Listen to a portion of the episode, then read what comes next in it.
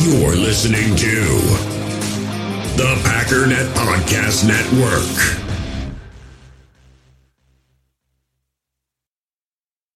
We all have smartphones, and we all know they're pretty amazing, but they also can be amazingly distracting, especially when we're around other people. So, US Cellular wants us to reset our relationship with our phones by putting down our phones for five. That's right, a company that sells phones wants us to put down our phones. And to see what we find, learn more at uscellular.com forward slash built for us.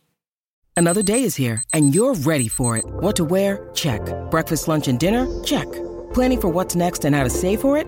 That's where Bank of America can help. For your financial to dos, Bank of America has experts ready to help get you closer to your goals. Get started at one of our local financial centers or 24-7 in our mobile banking app. Find a location near you at bankofamerica.com slash talk to us. What would you like the power to do? Mobile banking requires downloading the app and is only available for select devices. Message and data rates may apply. Bank of America and a member FDIC.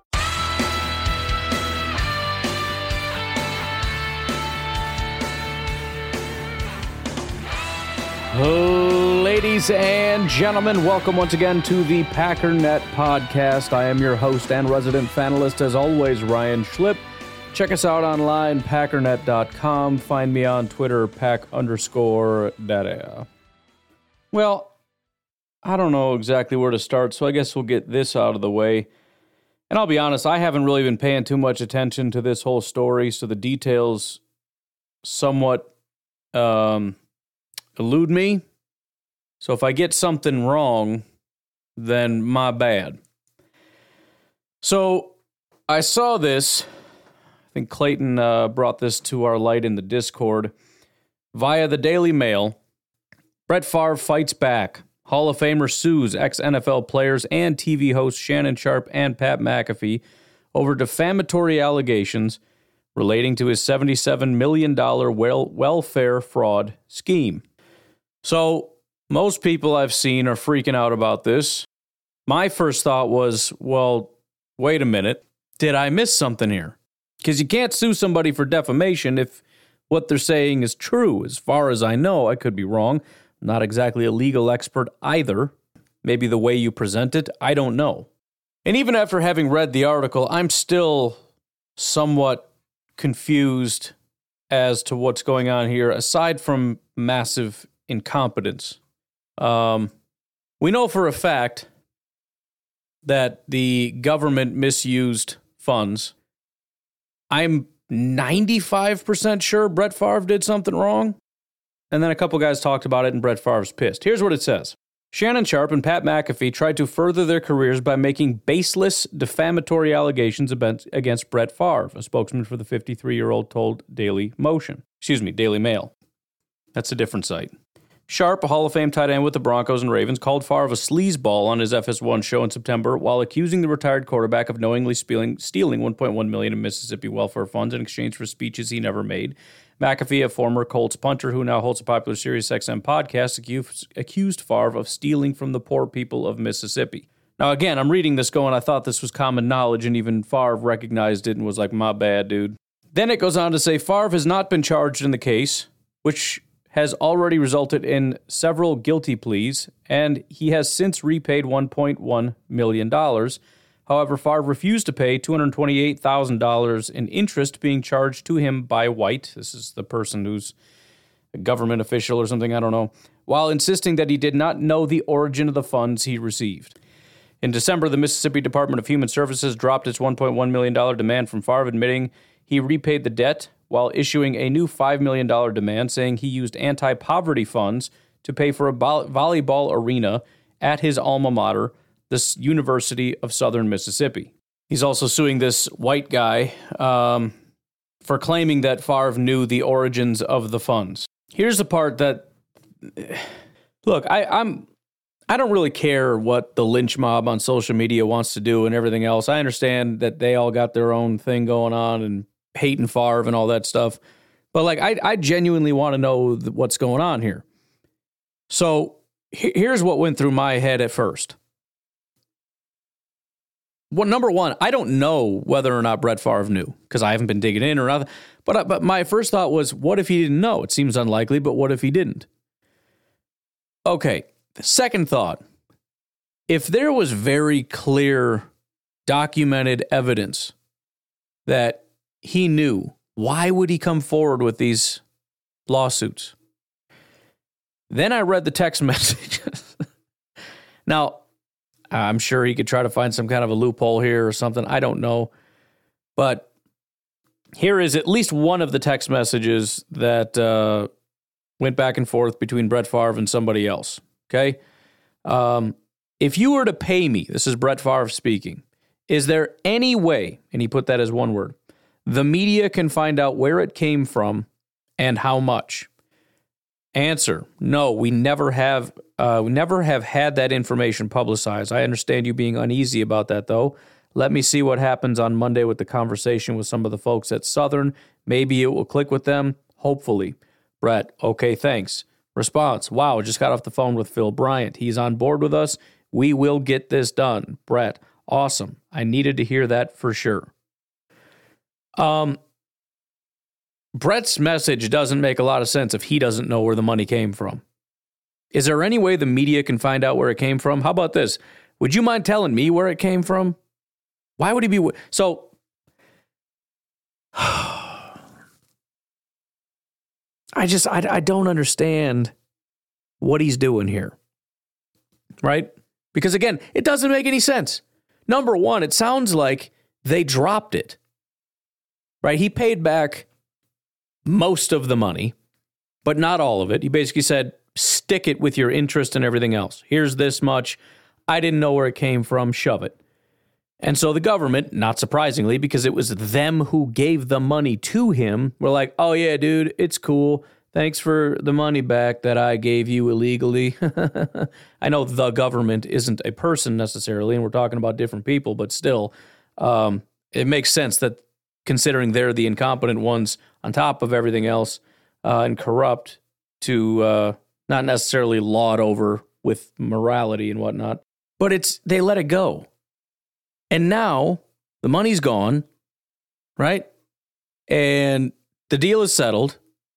Nobody's talking about it.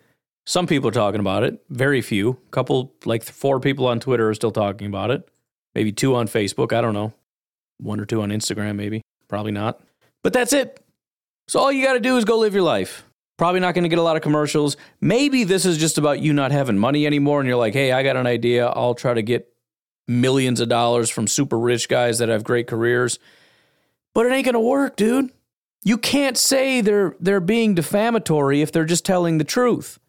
Unless there's some I don't know, man. Maybe there's some kind of deniability here because you can't 100% say that I knew even though I clearly knew something and was worried about it. It just it it feels like a money grab. He's going after like super popular, super wealthy people after he just gave away all his money. Dude's probably broke.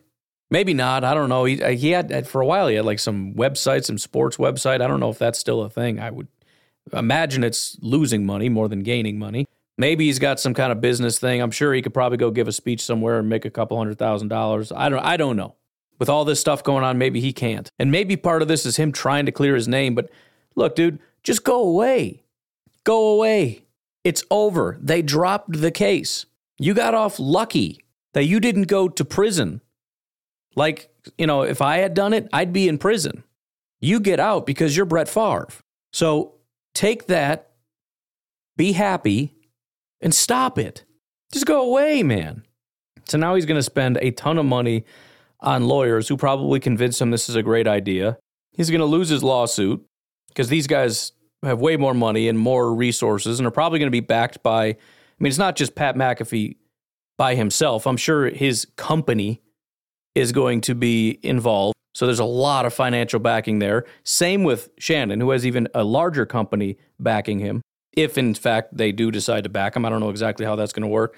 Favre is going to get crushed and he's going to lose more money and he's going to look like a bigger D bag because he looks like he's throwing a hissy fit about somebody making fun of him because what he did was criminal and is trying to grab more money after this whole scandal about him stealing money.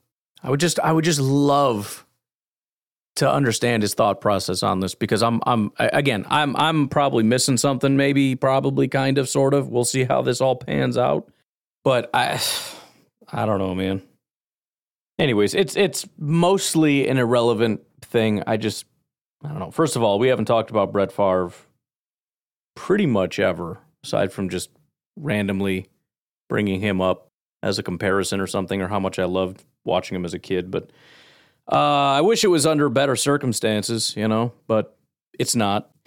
Anyways, um, speaking of people throwing stuff in the Discord, JJ brought this up, which means it's probably going to be on his podcast as well, but we'll talk about it anyways. An article written by Bill Huber. What could the Packers receive if they if they trade Rodgers? I don't want to read this entire thing, um, but essentially, looks like Huber talked to some uh, executives. This is again what Schefter did when he went around and asked people, and then said, according to NFL sources, kind of thing. He just went around and asked random people. Um, random's a little unfair. They're they're executives, but that could be like 14th person down the pecking order in the executive tree of some random team. But, anyways, uh, asked about the situation with the Green Bay Packers and how much they thought we could get for Aaron Rodgers. Bottom line, there seems to be a consensus that nobody would be willing or comfortable to give up more than a one, and not a high one at that. In fact, most of what was said in this article is basically what we've already said, what I've already said about the issue. Um, First comment here says the messiness of all this described probably doesn't make it a simple answer, but I think there's enough teams that are desperate enough that they would probably give up more than they should. I would say the best case scenario is a one just because he's so talented. He didn't play great this year, but there's still flashes of brilliance. So, again, one executive said what? A one. Next one says if you assume he's going to give you a chance to compete for a Super Bowl, a one is nothing, the executive said of a first round pick. Anything outside of that probably becomes a little bit rich because of what you're taking on. The team who's trading for him is doing the Packers just as much of a favor as they're benefiting themselves from the trade. So there's a balance. So there's two now that said a one and nothing more. There's enough leverage in a vacuum that a team doesn't have to give up a ton, but if Green Bay does a good job of creating a market and there's competition, then you throw all that stuff out of the window. I think it probably nets a one. In other words, he's not worth a one, but there should be enough competition to get it up to a first round pick. Someone else says, Personally, I wouldn't feel comfortable trading for him if I didn't have some type of protection, the executive said. Goes on to say he didn't think the Raiders would give up their first pick at number seven, but thought their second round pick and an additional pick to make it an equivalent of a first round pick, plus a conditional first rounder in 2024, could get it done. Then he goes on to say, based on this trade value chart, the Raiders' second and third round picks are equivalent to the 25th overall, which, by the way, people would lose their mind if we got a second and a third because everybody would say that it's a failure. Plus, there's the third year, the, the third round curse. But overall, essentially, they're giving us a first round pick. But nobody would be happy with it because what we want is something that actually says first round. Somebody else goes on to say, you got to do what you got to do to get him, but uh, something where you're not giving up picks for a 40 year old quarterback that you don't know will play, he said. A Rodgers trade would be a, fr- this is Huber now uh, narrating, but essentially says a Rodgers trade would be a franchise altering move, and not just for the Packers, who would be moving on from a surefire Hall of Famer and handing the reins to an unproven Jordan Love. For the acquiring team, Rodgers could deliver a Super Bowl championship. He could also deliver disappointment. Those extremes actually could work in Green Bay's favor. Who cares about giving up a first round pick if you're wearing a Super Bowl ring? It always comes down to if you need a quarterback, one executive said, like the Jets. They need a quarterback. I don't think they'd give up more than a one, but it doesn't matter for them anyways because they'd get fired if the trade doesn't work out, so they don't care, which essentially makes sense. It's an all in proposition. And that, that is another variable that should be looked at is, is GMs that are desperate, GMs that are on the hot seat. If, if an owner if, if an owner's looking at a GM and a GM knows that I've basically got one more year to get this figured out or I'm about to get fired, this makes perfect sense. Now you'd have to get the owner to sign off on it because he's not just going to greenlight something like this. But that would be a great situation because if the team massively improves, now all of a sudden, based on public scrutiny, even if you get into the playoffs and lose, it's hard to get fired that year. Maybe next year you're going to get fired, but it'd be hard to get fired that year. So you get one more to collect a, one more year to collect a paycheck. And if it doesn't pan out, well, it wasn't going to work out, for example, with the Jets, anyways, with whatever garbage quarterbacks you had going on there. So you're going to get fired either way, which is something else to consider.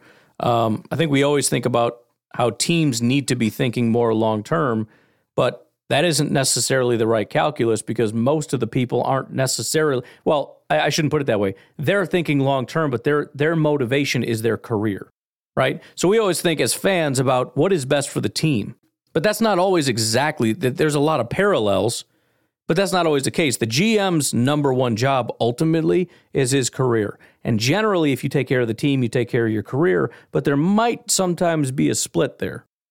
And short-term payoff can sometimes trump long-term payoff. And that's true for owners as well. But anyways, I don't know exactly how many guys he talked to, how many of these were different people as opposed to the same executives just going back and forth.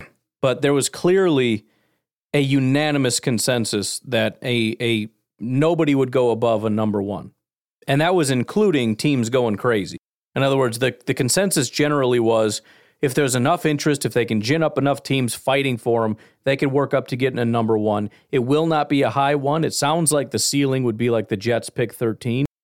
If we could even get that, and that would be it, nothing more. And that's assuming it's a 2023 pick and not a 2024 pick. Now, we would it would probably be beneficial if it was 2024 for multiple reasons, as much as we don't like that because we want something to cool happen now. But well, for for one reason, we'd have a year to evaluate Jordan Love and decide if we need to use that pick on a quarterback. Number two, this is a bad draft class, so it's better to accumulate assets next year. Number three, it's better on our salary cap to make it a post June 1 trade. Number four, late picks always carry more value than early picks. I don't know why. I don't think they should. There's a premium put on uh, on patience, and so what might be a 2023 second round pick could be a 2024 first round pick. Why in the world would you not take the first round pick? Because you want it now? Well, that's stupid. So for every reason, it would probably be, be better if we ended up getting all next year picks, or at least a combination. If they if they essentially wanted to give two seconds, but they materi- it materialized as a 2023 second and a 2024 first, that's fantastic. Because guess what? In 2024, it ain't going to look like a second round pick. You know why? Because it's not. It's a first round pick. You were just an idiot last year. And that team isn't going to say, oh, it doesn't matter because it's a 2024 first in 2024. No, it's a first round pick, dude. I, will never understand that. Again, if I was a GM and I had a lifetime appointment, I would do nothing but trade back for next year's assets and I would own the entire first round in like five years because everyone's an idiot. I would trade all my second round picks for first round picks. if I give you my second this year, will you give me, and if I give, what if I give you my third this year? Will you give me a second next year? And if I give you a fourth, will you give me a third and, and so on? Like I'll trade my entire draft class this year, aside from my first, and you're going to give me your first for my second, your second for my third. Your so I just get to move up. That's amazing. You are an idiot. And congratulations on taking my entire draft this year. Best of luck to you, friggin' moron. But you know why? Where because there's there's clearly a uh, um, a value gap. Like what makes up the, the difference in value? The premium that's put on now because of the fear of your career. I can't be focusing on next year because if I fail this year, I won't have a next year. So they're essentially selling next year's assets, just donating them in order to secure this year's assets, paying a premium for this year. And I would be the guy that would just take full advantage of that. That's awesome to me. I, I, I, don't get it and I don't care. And I yes, we should we should be focusing on getting 2024 assets. I don't want them because I want a great draft because it's coming up and I want to have fun. But let's be completely honest, that would be entirely better if we just raked in 2024 assets. So we'll see. Again, I we talk a lot about this trade scenario, even though there's a sub 50% chance that it's going to happen, right? The, the him coming back and him retiring adds up to more than 50%. I, I think it has to. But um, it certainly is interesting. And and it it's one of those things where it, we talk about it so much, it feels like it's an automatic thing. And then when you really think about it, it's like, there's no way. There's no freaking way that we're about to get breaking news in like two weeks about a massive trade for one of the greatest players in Green Bay Packers history. And we're moving out like th- like this could actually be a real thing that we're about to find out. I can't even. There's there's no way. Rodgers is coming back. Nothing ever changes. Anyways, I want to kind of move on to the draft because that's kind of uh, all I got left. There's not a whole lot going on. So this is a pretty good natural break spot. If you want to support the podcast, patreon.com forward slash pack underscore daddy. Would also encourage you to please check out fertilegroundranch.org, see if that is an organization you'd be willing to support. We'll take a break. We'll be right back. We all have smartphones, and we all know they're pretty amazing, but they also can be amazingly distracting, especially when we're around other people. So, US Cellular wants us to reset our relationship with our phones by putting down our phones for five. That's right, a company that sells phones wants us to put down our phones. And to see what we find, learn more at uscellular.com forward slash built for us. In the hobby, it's not easy being a fan of ripping packs or repacks. We get all hyped up thinking we're going to get some high value Jordan Love card, but with zero transparency on available cards and hit rates, it's all just a shot in the dark. Until now. Introducing slab packs from arenaclub.com, the only repack that provides real value, a complete view on all possible cards, and clear hit rates for each one. Now, when I buy slab packs on Arena Club, it finally feels like I know what I'm getting. And honestly, the best thing for me and my son is the fact that we're kind of novices into this. When I walk into a card shop with my son and a card says it costs $40, kind of just taking his word for it that that's a good value. So I appreciate the transparency on grading, as well as just getting excited about seeing what you could potentially get. Right now, you can get 10% off your first purchase by going to arenaclub.com slash packdaddy. Wow, that's crazy offer. 10% off a $400 slab pack. That's 40 bucks right there. Anyways, that's arenaclub.com slash packdaddy for 10% off your first purchase.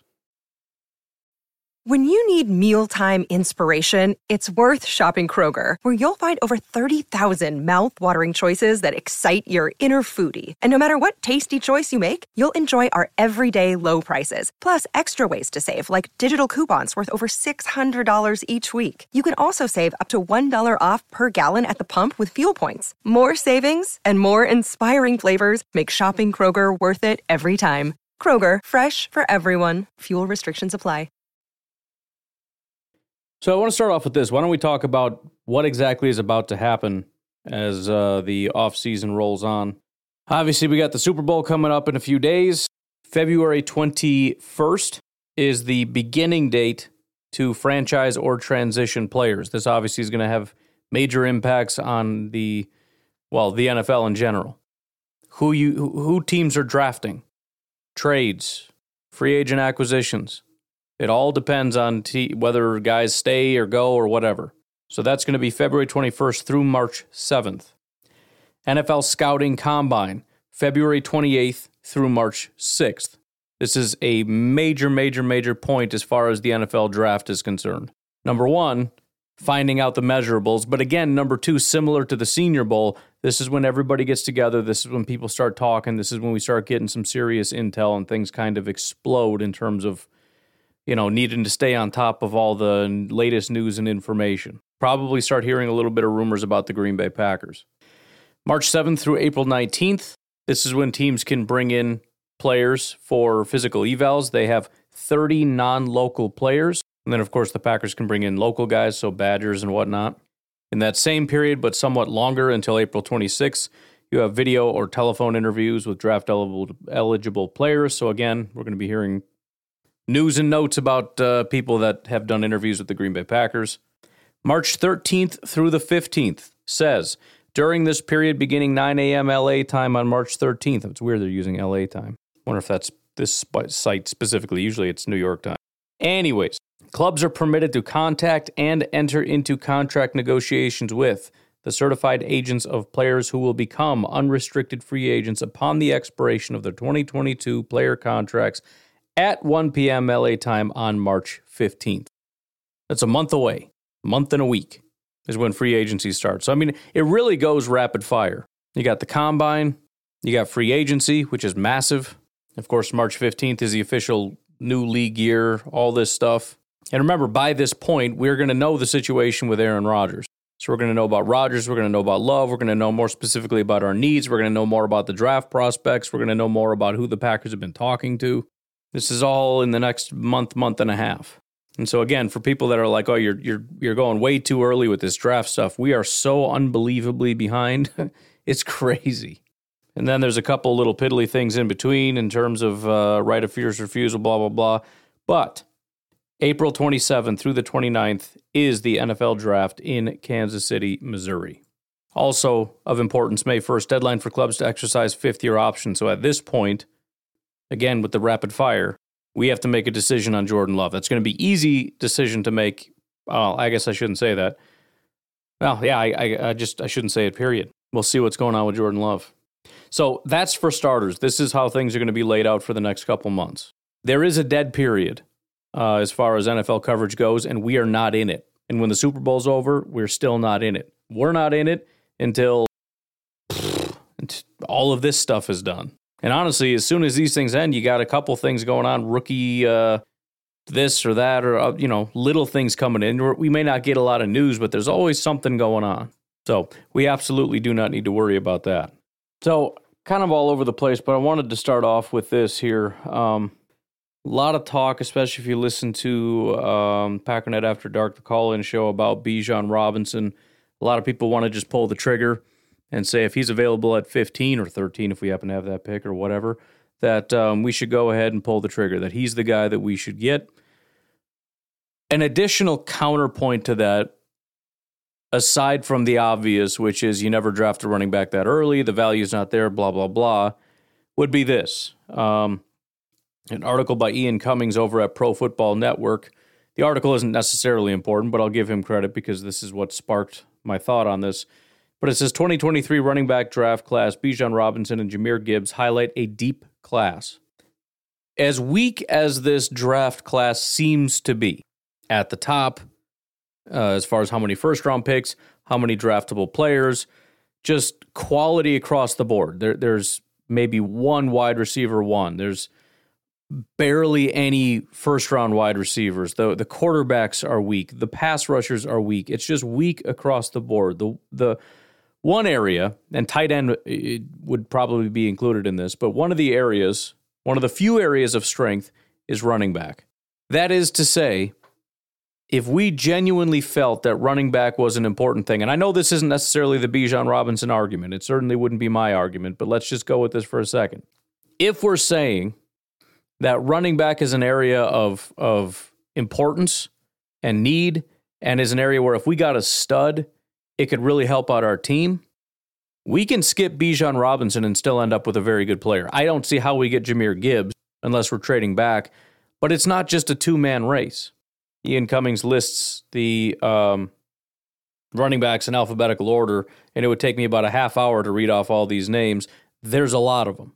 He goes on to say there are dozens upon dozens of running back prospects in the talent pool for the 2023 NFL draft.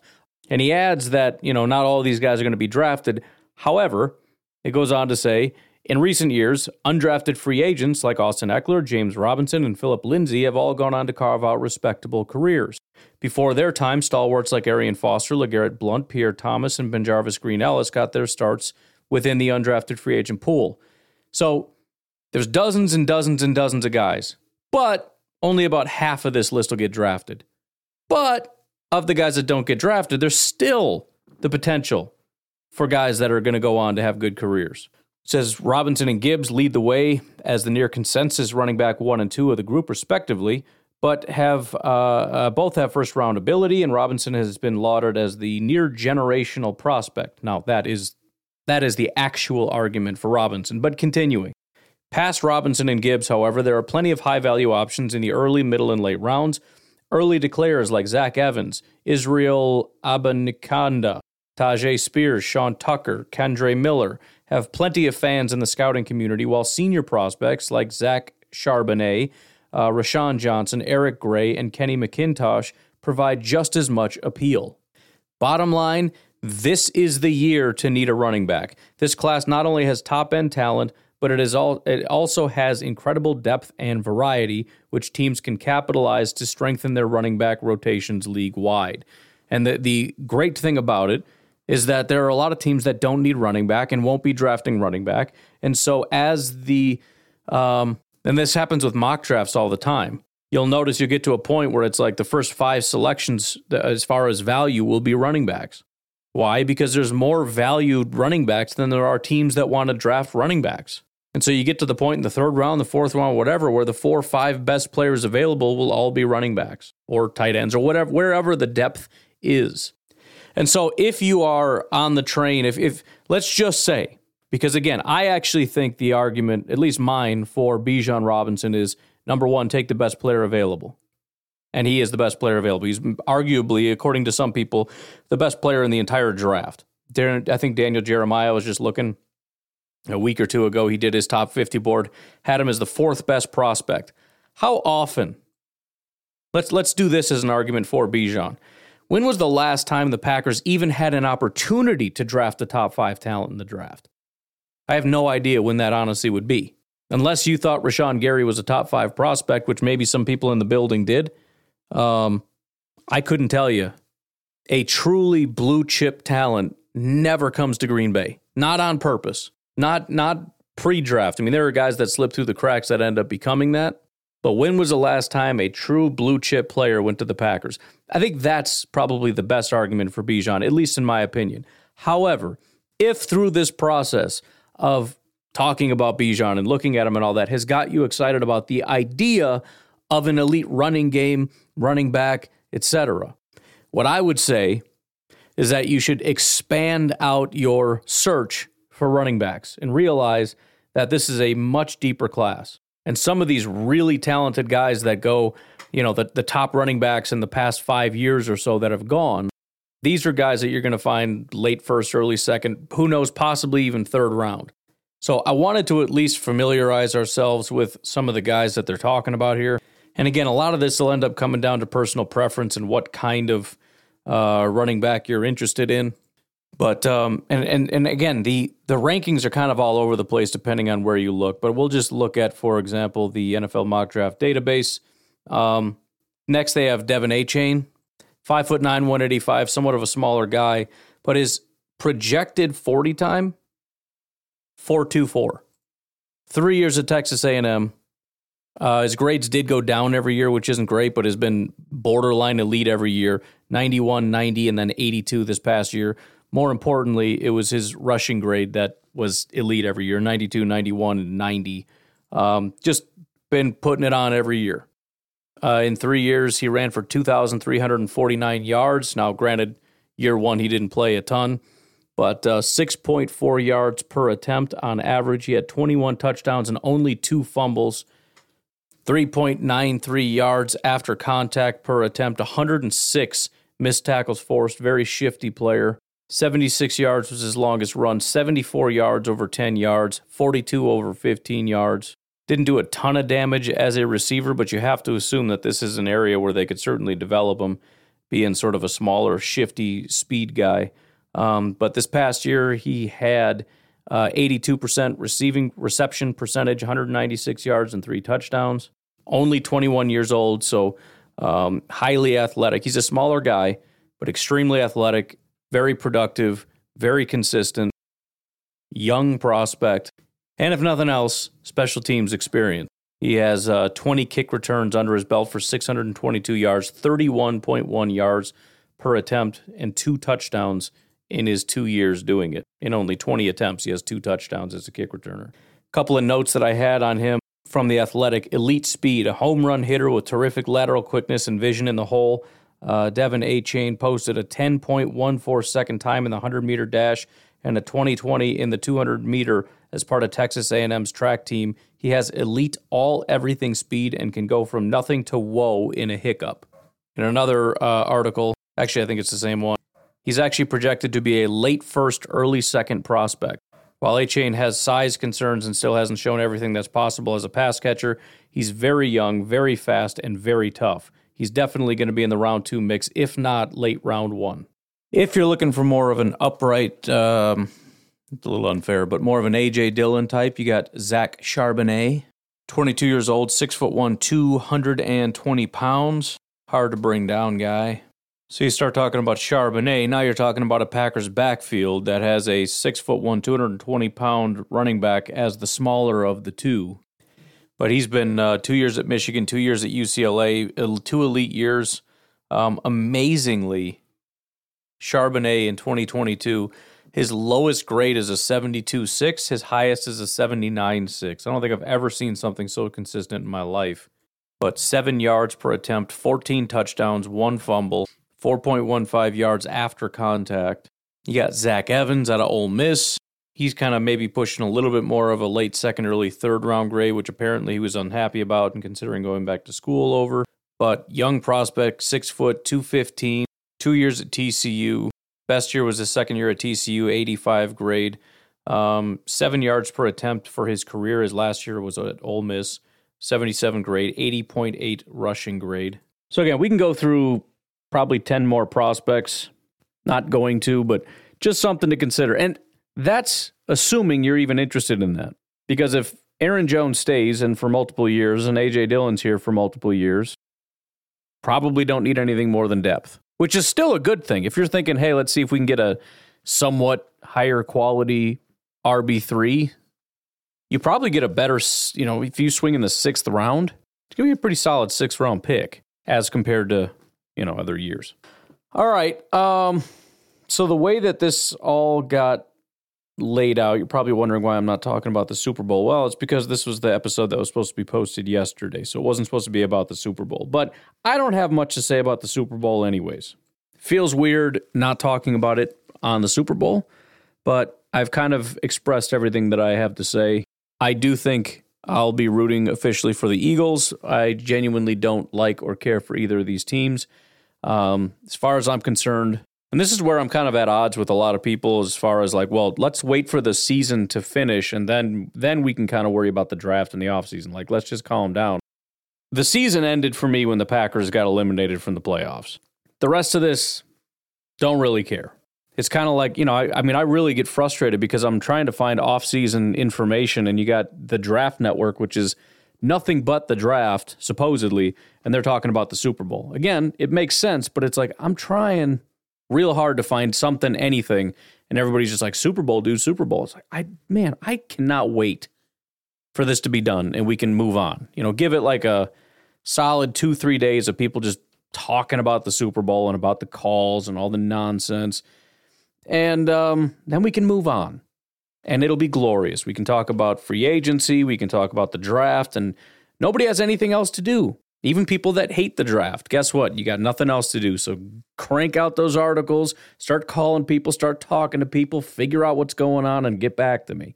But um, I'm hoping to enjoy the event, but I'm mostly looking forward to it just being over. It's an excuse to hopefully do something fun with the family, an excuse to make some food, excuse for to ask my wife to pick up some steaks because I generally don't do that because they're expensive. But I was like, hey, it's Super Bowl. You're already at the grocery store. She asked me, like, what do you need from the store? And usually, me being like cheap or whatever, I'm like, uh, bread and some salt be good.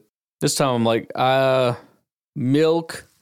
Anything else? Oh, gee, I don't know, man. Uh, steaks or something. And my wife, she doesn't care. She's like, what kind of steak you want? I'm like, I don't know, whatever's on sale. She's like, no, just tell me what the good ones are. I'm like, I don't know, just get the cheapest crap you can find. I don't care. She comes home with New York strip and uh, ribeye every single time, and I'm like, "You're the best." Thank you for never listening to me when I tell you to be cheap. And she is thrifty. She's extremely uh, frugal, which makes it all the more awesome when she comes through with like the best steaks whenever I ask for it. It's one of those things where I don't ask for much, so when I do, she wants it to be good, and she's cool, man. But there, there is a slim, slight chance or some talk in the background about maybe doing some kind of a live stream We'll see um, if the rest of the family wants to get together. I'd like to do that. Um, we got kids ranging from two to 17. So if there's ever an event that everybody wants to participate in, I'm going to have to shut it down and be like, all right, let's do this because this will be cool, especially if that thing is football. But if nobody else really cares and it's just me and my son, maybe we'll just fry up some steaks, come on downstairs, and we'll do some kind of a stream thing or whatever. So we shall see how it goes. But um, I'm just going to leave it at that. I have a couple other things, but they are not pertaining to the draft. And I said we're moving on, and I don't want to go back on that. So you guys have a great Super Bowl. Please be safe, be responsible, don't be crazy, have fun, and um, get rested up because tomorrow I don't want to hear jack squat about this stupid 2022 NFL season or this stupid Super Bowl or fricking Pat Mahomes or any of this garbage. I don't want to hear it anymore. I don't care. I'm glad it's over. 2023, here we come. Let's get this thing going. All right. Talk to you later. Have a good one. Bye.